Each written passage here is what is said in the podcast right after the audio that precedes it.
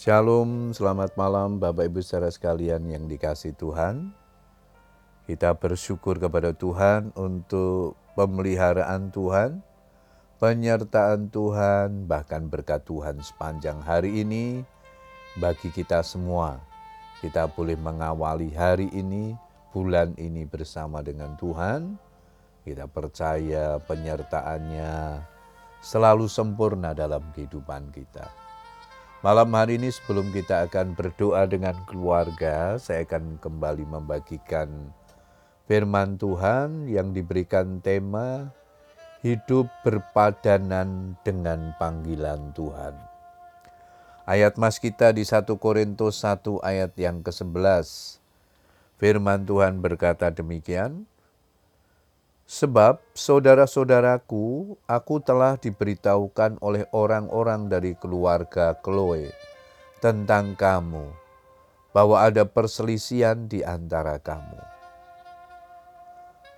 1 Korintus 1 ayat yang ke-11 Jemaat Korintus adalah jemaat yang didirikan oleh Rasul Paulus bersama dengan Aquila dan Priscilla dalam perjalanan misinya yang kedua Alkitab mencatat mereka melakukan pekerjaan yang sama, ia tinggal bersama-sama dengan mereka. Mereka bekerja bersama-sama karena mereka sama-sama tukang kemah. Dan setiap hari sabat Saulus berbicara dalam rumah ibadah dan berusaha meyakinkan orang-orang Yahudi dan orang-orang Yunani. Kisah Rasul 18 ayat 3 dan 4. Setelah melayani jiwa-jiwa di Korintus untuk beberapa waktu lamanya, Paulus melanjutkan perjalanan misinya ke Efesus. Saat berada di Efesus inilah Paulus mendapati berita yang kurang mengenakan dan sekaligus mengejutkan dari keluarga Chloe bahwa pasca kepergian Paulus ternyata ada banyak permasalahan yang terjadi di antara jemaat di Korintus Mengapa bisa terjadi? Ternyata masalah timbul karena kurangnya pemahaman jemaat tentang panggilan Tuhan dalam hidup mereka. Padahal panggilan hidup adalah hal yang sangat mendasar dalam kehidupan orang percaya. Mungkin kita tampak sibuk dengan aktivitas-aktivitas rohani atau pelayanan, begitu banyak talenta dan karunia yang dipercayakan Tuhan kepada kita atau kita memahami Alkitab dengan luas dan sebagainya. Namun apalah arti semuanya itu jika dalam kehidupan sehari-hari atau dalam prakteknya kita tidak menghasilkan buah-buah pertobatan atau karakter yang mencerminkan diri sebagai pengikut Kristus. Karena itu Rasul Paulus mengingatkan, supaya hidupmu sebagai orang-orang yang telah dipanggil berpadanan dengan panggilan itu.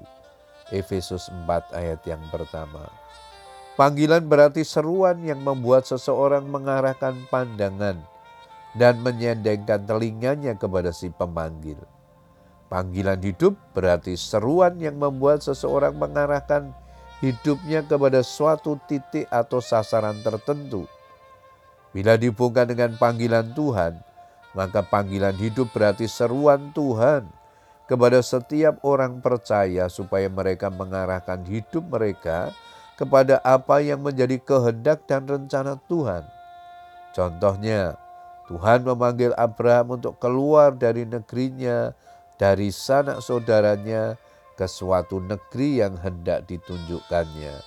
Dan Abraham mengikuti panggilan itu.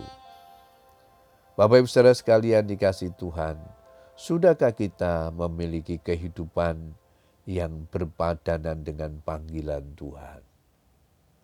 Kiranya malam hari ini kebenaran firman Tuhan mengingatkan kepada kita semuanya bahwa kita dipanggil dari kegelapan kepada terang, kita dipanggil untuk hidup benar.